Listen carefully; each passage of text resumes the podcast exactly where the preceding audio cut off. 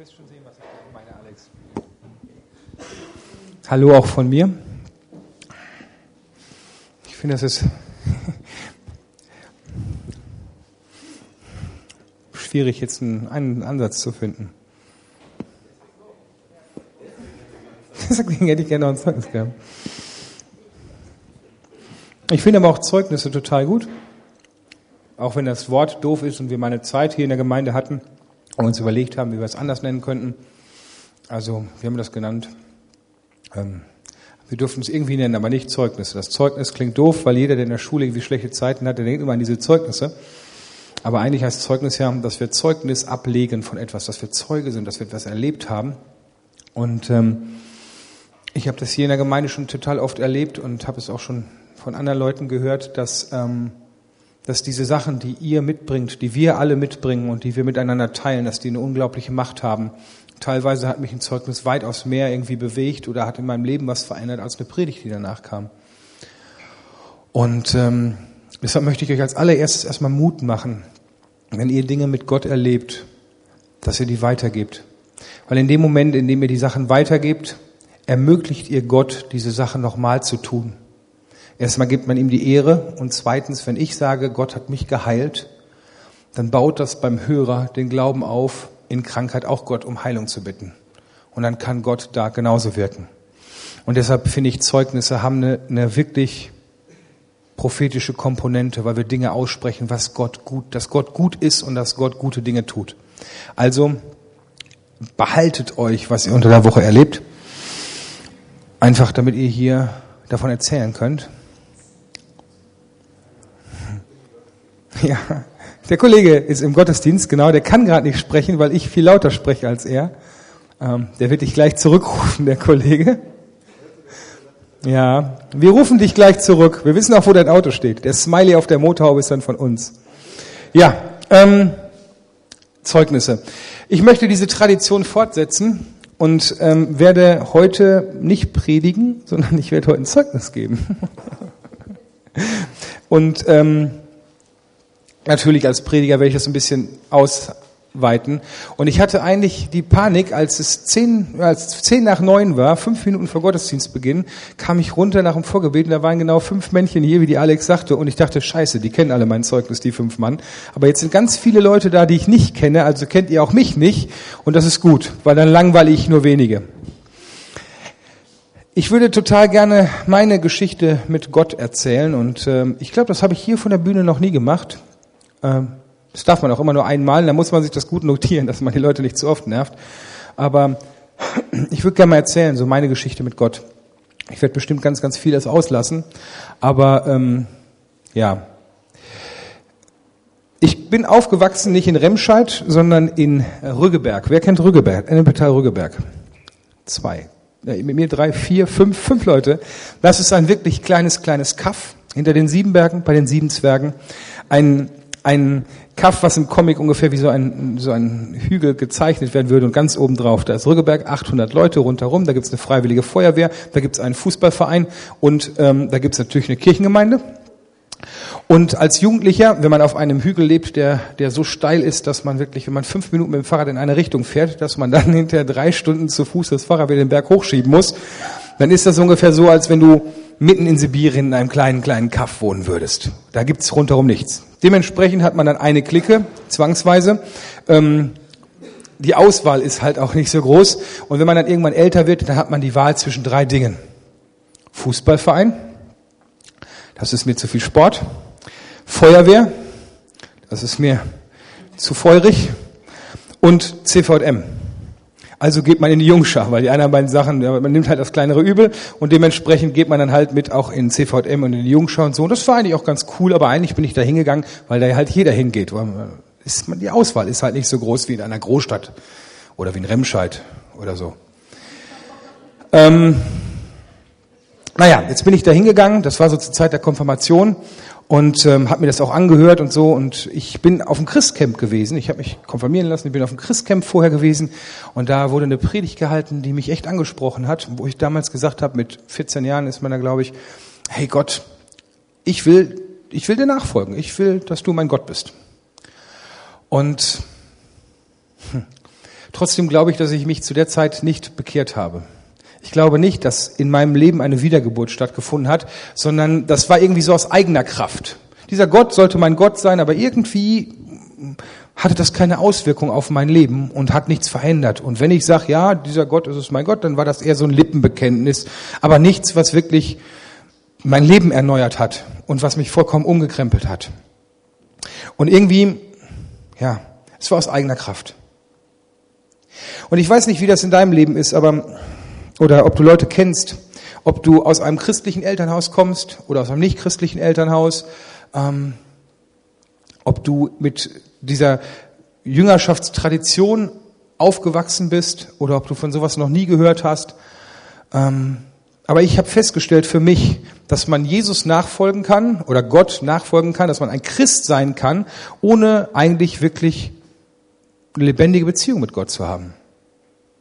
Dass man sagen kann, dieser Gott soll mein Gott sein und ich tue viel für ihn und ich besuche regelmäßig die Kirchengemeinde und ähm, ich, ich reiße viel für ihn und trotzdem kennt er mich nicht und ich kenne ihn nicht. Weil da ist, da ist nichts Tiefes. Und ein klassisches Beispiel dafür findet man auch in der Bibel, wenn man sich die Pharisäer anguckt.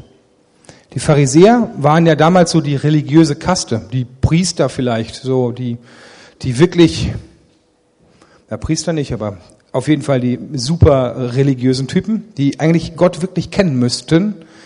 Aber als Jesus als Sohn Gottes auf der Welt lief und Zeichen und Wunder getan hat, aus der Kraft des Heiligen Geistes heraus, haben sie nicht erkannt.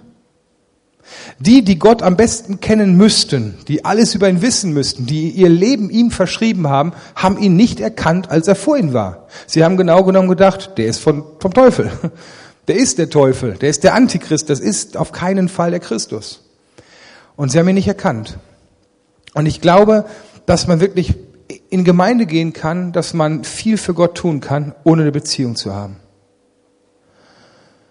Und wenn ich mir dann andere Leute angucke in der Bibel, wie Mose, der mit ihm, mit Gott sprach, wie ein Freund mit seinem, mit einem Mann mit seinem Freund spricht, irgendwie, äh, David, das waren echte Liebesbeziehungen mit Gott. Also es geht definitiv auch anders. Und ich bin total froh, dass ich jetzt irgendwie doch die Kurve gekriegt habe. Aber als ich in der Zeit dann war, da war das bei mir wirklich so Tradition und aus eigener Kraft weil halt alle gesagt haben, so ja, Gott ist cool und ich gehe in die Kirche und so, habe ich das halt irgendwie auch gesagt. Und ich habe das wirklich irgendwie ernst gemeint, aber irgendwie auch nicht. Irgendwie, da fehlte was. Und aus dieser eigenen Kraft hat das keine Kraft, dein Leben durchzutragen. Und dann kommt die Pubertät, die ist übrigens hormongesteuert sehr kräftig. Und ähm, dann kamen so andere ähm, Dinge, die kamen so in meinen Fokus. Party machen, ähm, Drogen nehmen, Disco von freitags bis sonntags. Ähm, und habe dann angefangen irgendwie, ja, gesoffen habe ich als Jugendlicher auf dem Dorf immer, aber dann habe ich angefangen, ja, ey, die Auswahl ist halt echt begrenzt. die, was? Irische Kindheit, genau. Die Auswahl ist begrenzt, aber es gab da so einen Kiosk, wo man Achterpacks kaufen kann. Das ist mit Andreas Pilz. Und da hat man sich die halt schon reingetan. Ähm, ja, egal. Dann habe ich irgendwann angefangen, nicht mehr so sehr in die Kirchengemeinde zu gehen oder ins CVM, sondern habe dann irgendwie festgestellt, also die ersten Leute hatten dann Autos und ähm, dann ist man halt auch mal gerne im Wochenende in die Disco gefahren und hat dann angefangen zu kiffen und hat angefangen zu, zu spacken. Also ich weiß nicht, ich kenne jetzt die, ob die heutigen Begriffe dafür nicht, aber äh, habe dann ähm, ähm, angefangen, Ecstasy, Speed, Kokain und all so ein Zeug zu mir zu nehmen und das schubkarrenweise voll. Und habe so irgendwie ein paar Jahre meines Lebens verbracht und habe richtig, richtig viel Mist gebaut. Und ähm, ja, Gott war einfach uninteressant in dem Moment. Und aus eigener Kraft, ja, andere Sachen waren halt einfach wichtiger. Und dementsprechend hatte ich ja nicht mit Kirche nichts mehr im Hut und hatte mit Gott auch nichts am Hut und habe einfach nur für den Spaß gelebt. Ich habe nebenbei eine Lehre angefangen Ähm, am Anfang war ich noch sehr gut. Am Ende der Lehre, kurz vor dem Abschlussprüfungen, Prüfungen, ähm, war ich dann so von eins abgerutscht, so auf vier. Und da war es dann echt auf der Kippe, ob ich es überhaupt schaffe, weil das macht irgendwann die Birne ziemlich weich. Und äh, wenn man dann halt immer von Freitags Sonntags nicht schläft und, und LSD und all das Zeug, das ist nicht so gut für die Omme. Und ähm, ja, dann ging es mir immer schlechter und schlechter und schlechter. Und irgendwann habe ich richtig böse Depressionen gekriegt. Und ähm, ja, mir ging es echt mies. Und in so einem richtigen Horrortrip auf dem Rüggeberger Weihnachtsmarkt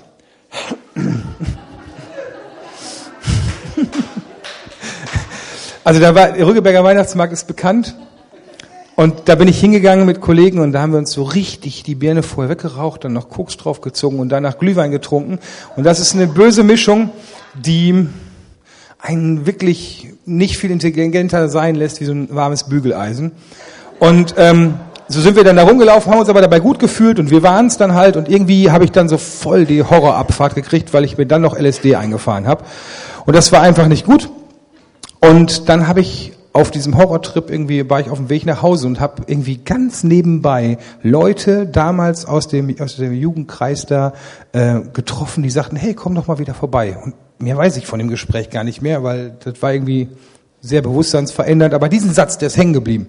Und als ich so zu Hause lag in meinem Zimmer und äh, hatte so so eine richtig gute MTV Horrorabfahrt, ähm, da, da blieb dieser Satz echt hängen. Komm doch mal wieder vorbei. Und ich habe nicht gedacht an die Leute, sondern ich habe an Gott gedacht. Und ich habe in dem Moment gesagt, hey Gott, wenn es dich gibt, dann tu was. Das, Im Endeffekt war das so, weißt du, wie im Kotzen. Du hängst irgendwie als Jugendlicher, trinkst zu viel, hängst dann über dem Klo und sagst so, oh Gott, ich will nie wieder saufen, aber mach mich wieder nüchtern.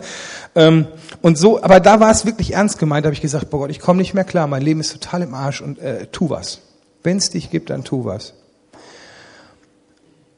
Und das erste, was mir, und ich kann das erst im Nachhinein sagen, weil das war nicht so von einem Tag auf den anderen so eine totale Umkehr, sondern innerhalb von, sage ich mal, zwei Monaten.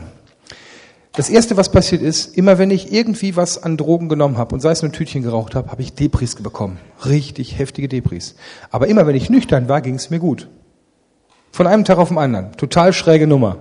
Normalerweise geht es genau andersrum. Aber das, so. Und dann habe ich ähm, irgendwie so ein Mädel kennengelernt gehabt und die wollte mal mit in eine Disco fahren. Und die sagte aber, ja, hol mich vorher da bei den Freaks in Ennepetal ab. Hä? Was ist los? Ja, bei den Jesus Freaks, da ist freitagsabends Gottesdienst und da kannst du mich abholen, dann fahren wir abends in die Disco. Mhm. Und dann bin ich halt da vorbei, das war irgendwie so eine, ganz skurril in so einem dritten Stock irgendwie im Wohnzimmer beim Marc Piras damals noch und ähm, Gitarrenmusik und alle sitzen auf dem Sofa und verschütten Apfelsaft äh, und das war also, das ist also nicht die typische Umgebung, wo sich ein typischer Kokser wohlfühlt. Aber irgendwie war es da voll cool. Und ich bin zu früh da aufgeschlagen und habe dann irgendwie noch halben Gottesdienst mitbekommen und bin danach dann feiern gefahren. Aber irgendwie fand ich das cool. Leute, die definitiv nicht meine, meine Art waren und nicht meine Liga und so, aber trotzdem war das total anziehend da. Und ich weiß im Nachhinein, was das war. Ich habe da die Gegenwart Gottes kennengelernt. Aber damals wusste ich es nicht, aber es war schön. Und dann bin ich eine Zeit lang immer vor dem Feiern noch dahin gefahren.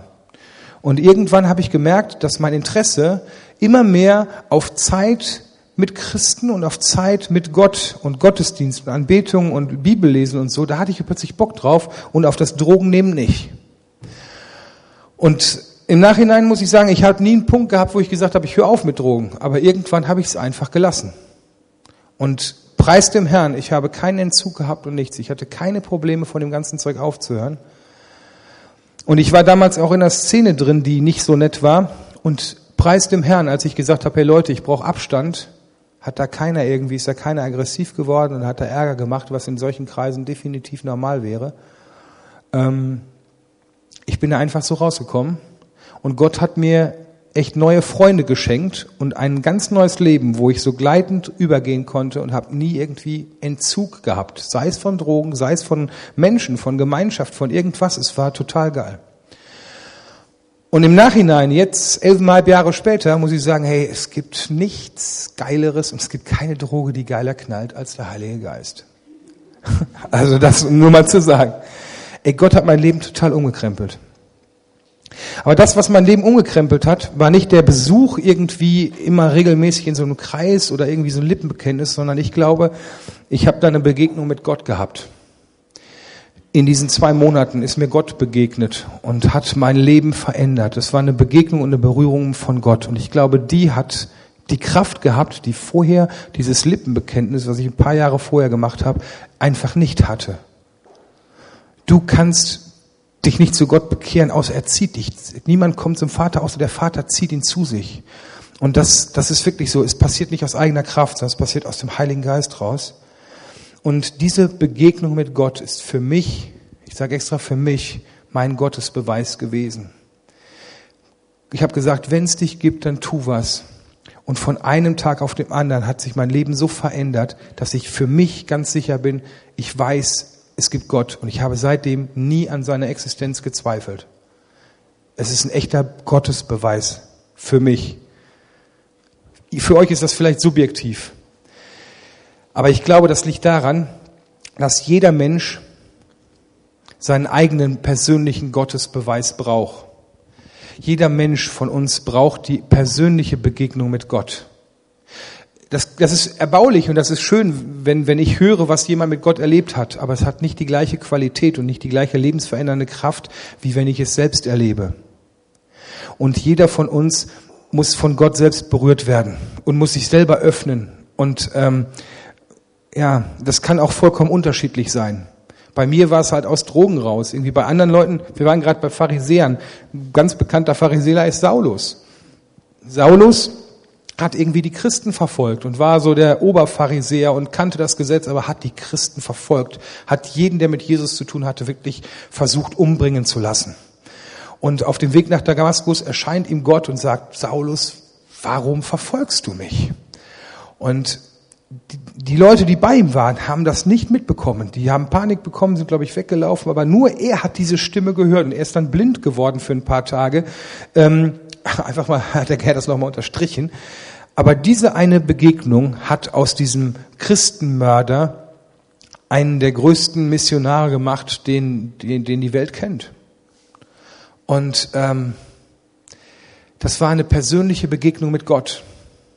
Und ich glaube, also immer wenn ich Bücher lese von Leuten, die irgendwie viel erleben mit Gott, weil meistens schreiben die Bücher und die liest man dann, ähm, meistens, wenn die ihre Geschichte erzählen, haben die so eine beschreiben die von einer persönlichen Begegnung mit Gott.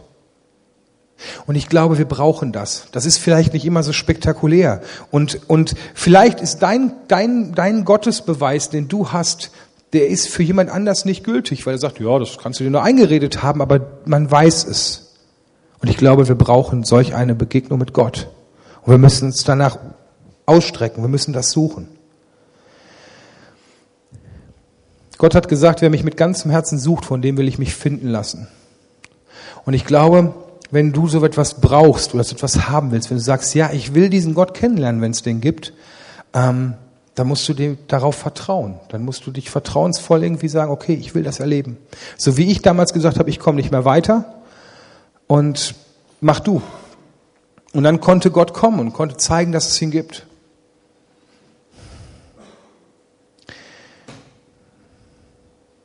Ich habe total viele Evangelisationen schon mitgemacht, wo man hinterher da rumgestanden hat und hat dann mit Nichtchristen darüber diskutiert, über den Glauben diskutiert.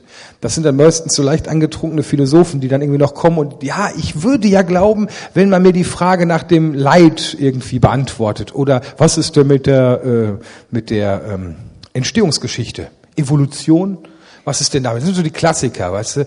Und dann diskutiert man stundenlang und es hat keinen Wert.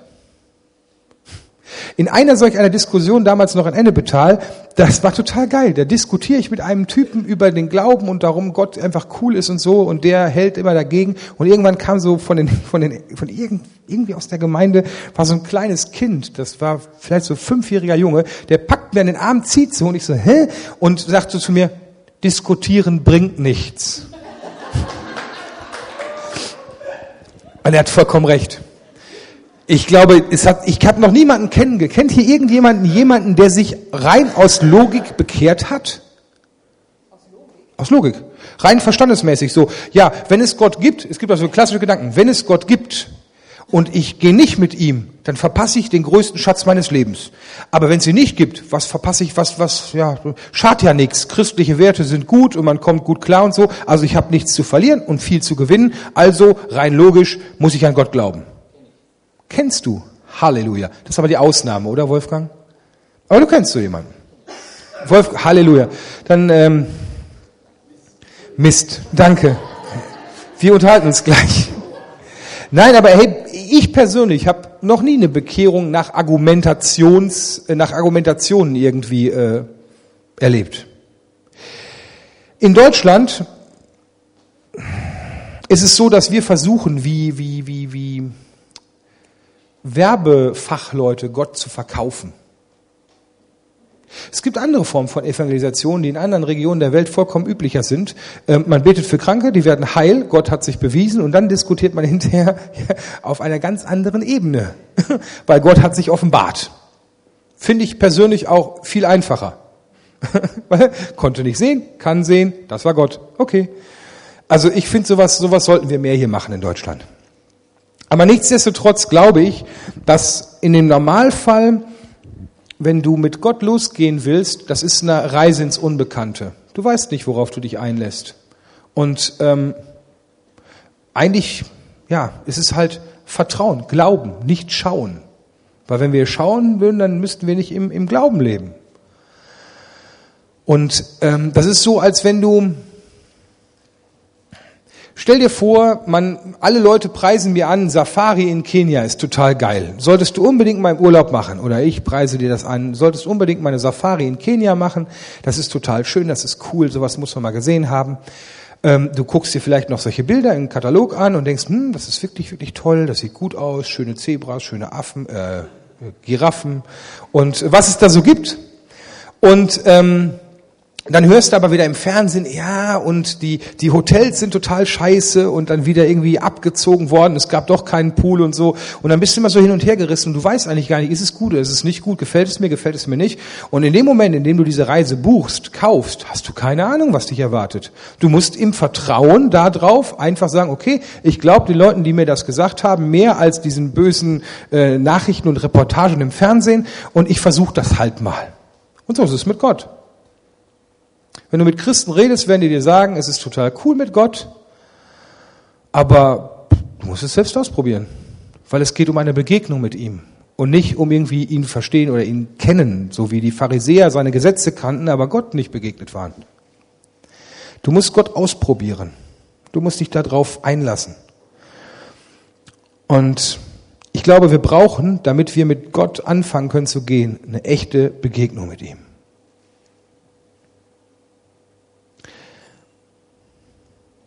Okay, weiter in meinem Zeugnis. Ich wollte ja nicht mein Zeugnis erzählen.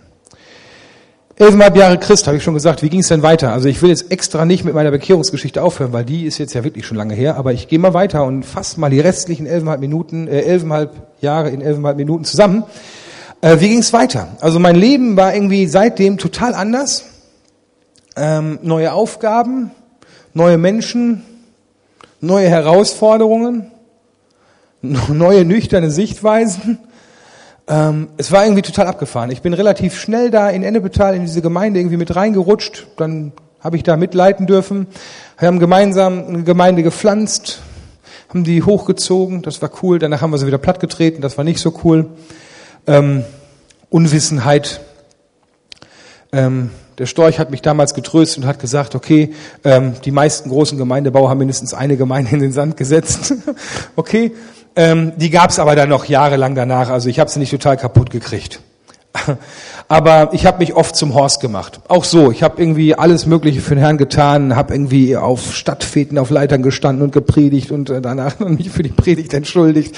Ich habe also wirklich die wildesten Dinge getan und teilweise würde ich nach heutiger Sicht sagen, war das grenzwertig, wenn ich schon ihr lehre. Also 50 Prozent der Predigten, die ich in meinem ersten Predigtjahr gehalten habe, würde ich nicht nochmal halten. Also noch nicht mal überarbeitet. Aber naja gut, man arbeitet ja dran. Und ey, ich habe total viel erlebt. Ich bin geheilt worden von, von chronischen Krankheiten. Also es hat ja angefangen mit diesem, mit diesem Freiwerden von Drogen, aber ich bin geheilt worden von chronischen Krankheiten. Ich habe Heilung gesehen, ich habe Wunder, Zeichen, Wunder gesehen und so. Es war richtig, richtig cool. Und ich habe viel Begegnung und Berührung von Gott gehabt. Und viele Bewahrungen erlebt. Übrigens auch in der Zeit zwischen dem äh, CVM und diesem wirklichen Bekehrung. Da hat Gott auch die Hände über mich gehalten, sonst wäre ich bestimmt einige Mal im Knast gelandet. Aber Gott hat mir echt ein Leben in Sinn gegeben und mit Kraft gegeben. Und ich muss sagen, ich kann nicht mehr nachvollziehen, wie man ohne Gott leben kann. Es ist nicht nachvollziehbar für mich, weil ähm, das andere Leben ist so fad und es ist so tot. Und es ist so geil, mit Gott zu leben. Es ist einfach der Hammer.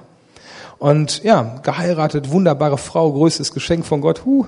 Und ähm, ich bin echt begeistert. Also ich glaube, wenn ich bewusst auf mein Leben schaue, ähm, dann sehe ich immer wieder Gottes Beweise, dass er da ist und dass er Zeit, auf, Zeit für mich hat und dass er Bock auf mich hat und dass er mein Leben mit mir zusammenleben will. Und ich glaube, dass wir das alle sehen können, wenn wir das trainieren. Und ich möchte dir Mut machen, dass, dass du immer wieder mal dich umdrehst und in deine Vergangenheit reinschaust und guckst, wo komme ich her und wo sieht man den Fingerzeig Gottes auf meinem Leben. Weil das macht dankbar und Dankbarkeit ist ein Schlüssel für Segen. Und der Feind versucht uns ganz schnell, ähm, diese, diese Dinge zu nehmen und zu rauben, die Erinnerungen, die guten Zeugnisse zu rauben. Und wir können uns nicht mehr dran erinnern, irgendwie nach kürzester Zeit an die guten Dinge. Aber ich muss in meinem Leben sagen, obwohl es echt stürmische Zeiten gibt und gab, muss ich sagen, hey, im Nachhinein hat Gott alles so perfekt zusammenpassen lassen, dass es passt einfach vorne und hinten. Er macht aus Scheiße Gold. Und das ist echt cool. Das ist echt cool. Und ich glaube, in eurem Leben ist das auch so. Ich glaube, dass der Finger Gottes auf eurem Leben drauf liegt und man kann den sehen. Und ich möchte euch Mut machen, ähm, ja, da auf die Suche zu gehen und zu forschen. Wo hat Gott die Finger im Spiel gehabt? Aber ich frage mich, wieso bin ich dabei? Also ich kenne viele, wieso bin ich noch dabei? Ich kenne viele Leute, die haben auch Zeichen und Wunder erlebt, die sind auch geheilt worden, körperliche Sachen und so, und gehen nicht mehr mit Gott. Also wenn man bei den Jesus Freaks guckt, wie viele Leute von der Gründerzeit, Jesus Freaks Hamburg oder so, sind noch da, gehen noch mit dem Herrn. Die haben krasse Dinge erlebt und ich, ich weiß nicht, es ist irgendwie wie die fliegen, zack, zack, zack, zack, weg und sie gehen dann nicht zum Herrn, sondern sie gehen dann wieder in die Welt und, und haben nichts mehr mit Gott am Hut und ich, ich, warum bin ich noch da?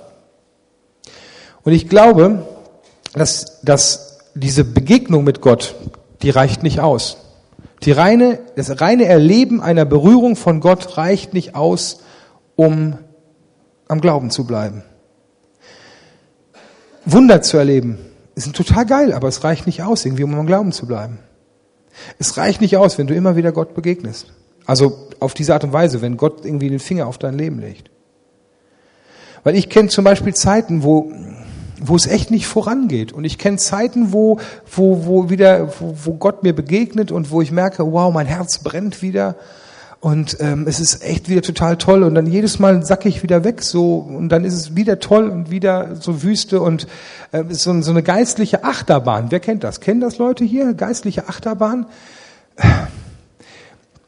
Das kann doch nicht sein. Das, das muss doch nicht sein. Der Unterschied bei den Leuten, die nicht mit dem Herrn gehen, irgendwann sind sie unten geblieben.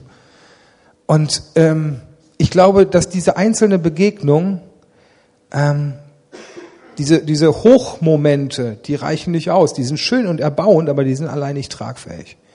Und ich habe darüber nachgedacht, was ist das, was am wichtigsten ist in meinem Leben und was, was mein, mein, mein, mein Glauben ausmacht.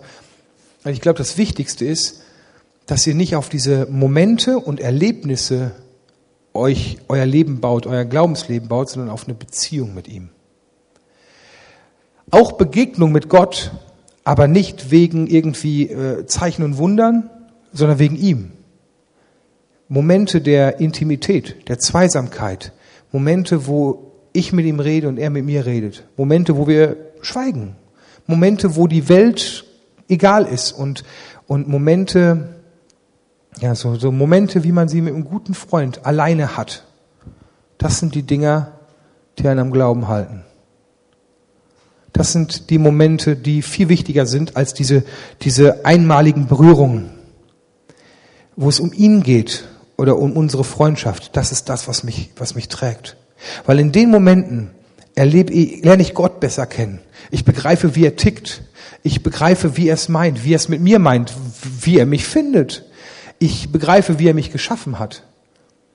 wenn ich Zeit mit Gott verbringe, in dieser Intimität, dann begreife ich, wer ich bin. Dann kannst du begreifen, wer du bist, weil er dich geschaffen hat. Und er hat dich geschaffen nach seinem eben, äh, nach seinem, nach, äh, wie heißt das Wort? Ebenbild, doch, ja. Nach seinem Ebenbild geschaffen. Äh, du bist ein Spiegelbild Gottes. Und wenn du ihn anschaust, dann, dann, dann siehst du das, dann wirst du dahin verwandelt. Und, und in diesen Zeiten begreift man wirklich, was er am Kreuz getan hat. Dann begreift man, was, was, dass er alles am Kreuz getan hat.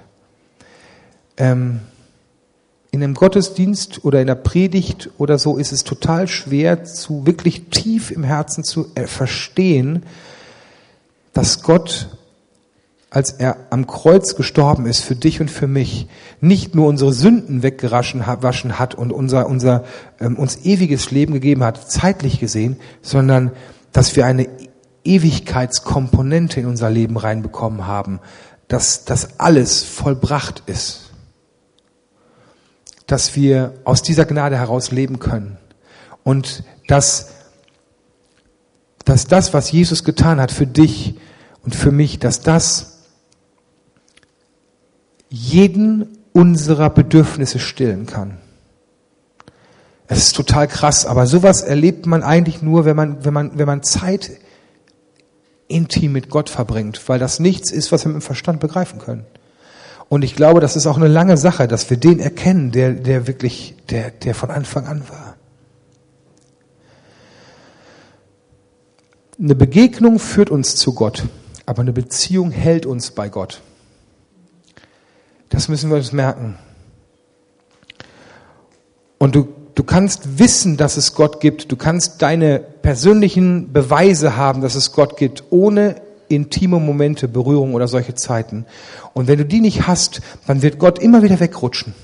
Also die, der Fokus wird immer wieder wegrutschen. Die Welt wird immer wieder lauter sein. Du musst immer wieder darum kämpfen, ähm, zu ihm hinzukommen.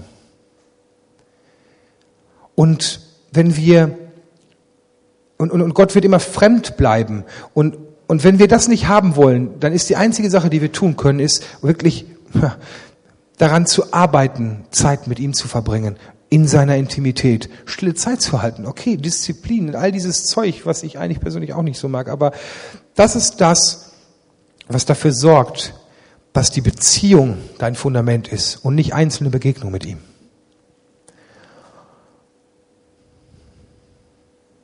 Kommt das rüber?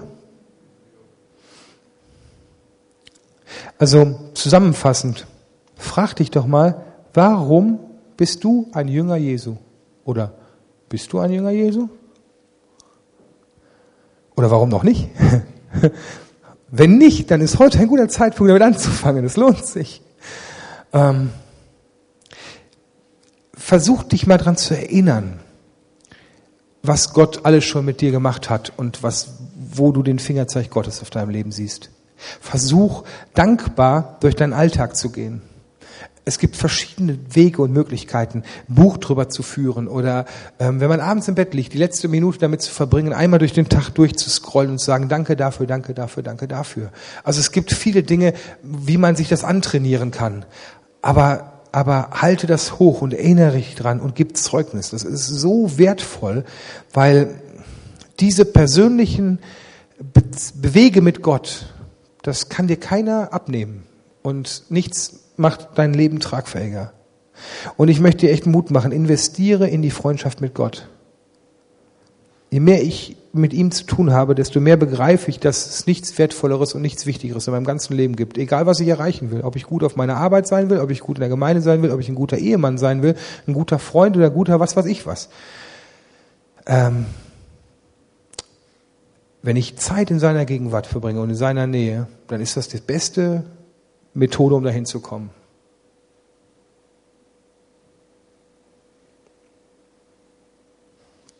Amen. Ich will gern beten. Ja, komm schon, Daniel. Ja. Ich will gern beten. Und ich möchte dir Mut machen jetzt. Ich, ich glaube echt, dass der Heilige Geist da ist und ich möchte dir Mut machen, ähm, mach dich auf für Gott und, und, und, und lass, lass dich von ihm berühren und äh, fang du auch an zu reden mit ihm. Also wenn jetzt gleich Lobpreis ist, dann ist es nicht einfach nur Lieder singen, sondern wir singen ihm Lieder. Aber es ist auch vollkommen in Ordnung, wenn du Zeit verbringst mit ihm und mit ihm redest oder auf ihn hörst oder einfach versuchst, seine Nähe wahrzunehmen, ohne irgendwas tun zu müssen. Danke, Jesus, für das, was du am Kreuz getan hast. Und danke, Jesus, dass, das, dass wir nichts tun können, um irgendwie besser zu werden oder ja, irgendwas zu erreichen. Danke, dass du am Kreuz all unsere Bedürfnisse gestillt hast. Ich bete in Jesu Namen, dass wir das im Herzen erkennen.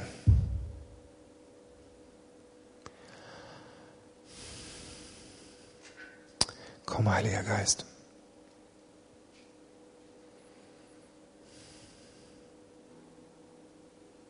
Ich bete für die Leute, die noch nie bewusst eine Begegnung mit dir erlebt haben, dass sie das erleben.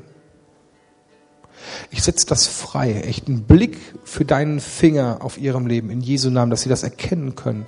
In Jesu Namen, ich verbiete dem Feind, eure Augen zu verwirren, dass ihr nicht erkennen könnt, wo die frohe Botschaft auf eurem Leben liegt, wo der Finger Gottes auf eurem Leben liegt, wo die, die Gunst und die, der Segen Gottes auf eurem Leben liegt. In Jesu Namen, ich verbiete dir Feind, unsere Augen zu verwirren, sodass wir sehen können, wie hell Jesus leuchtet. In Jesu Namen.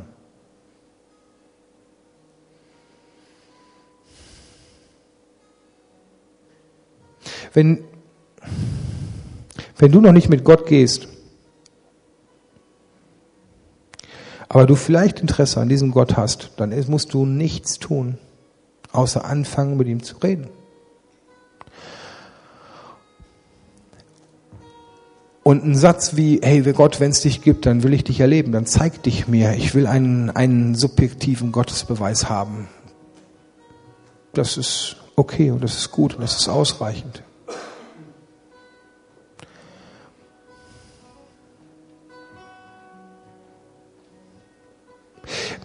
Wir machen das anders. Ich stehe da total nicht drauf, aber ich mache das jetzt trotzdem. Ähm, ich würde gerne, für, falls hier Leute sind, ihr braucht jetzt nicht aufzeigen, rumspringen oder sowas, aber ich bete ganz kurz zwei, drei Sätze, ein Gebet. Und wenn du Bock hast, Gott kennenzulernen, dann dann bete das einfach im Kopf mit und hinterher sagen wir alle zusammen Amen und äh, für den er es dann wirklich auch ernst meint, Amen heißt, so ist es, ich stimme dem zu, das ist mein Gebet. Und das soll dann echt dein erstes Gebet sein. Okay, machen wir das so? Und ich bin mit diesem Lebensübergabegebetszeug, da bin ich echt nicht gut drin. Ich kriege die nie hin. Aber wir versuchen das mal, weil es ganz einfach. Jesus, ich will dich kennenlernen. Ich will dich erleben. Ich will wissen, wer du wirklich bist, Gott.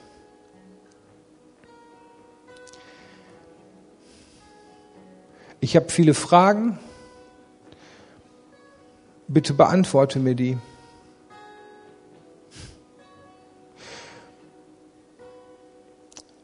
Bitte zeig dich mir auf eine besondere Art und Weise und räum alle Zweifel aus. Danke, dass du mich liebst. Danke, dass du mich willst. Und danke, dass ich dein Kind sein darf.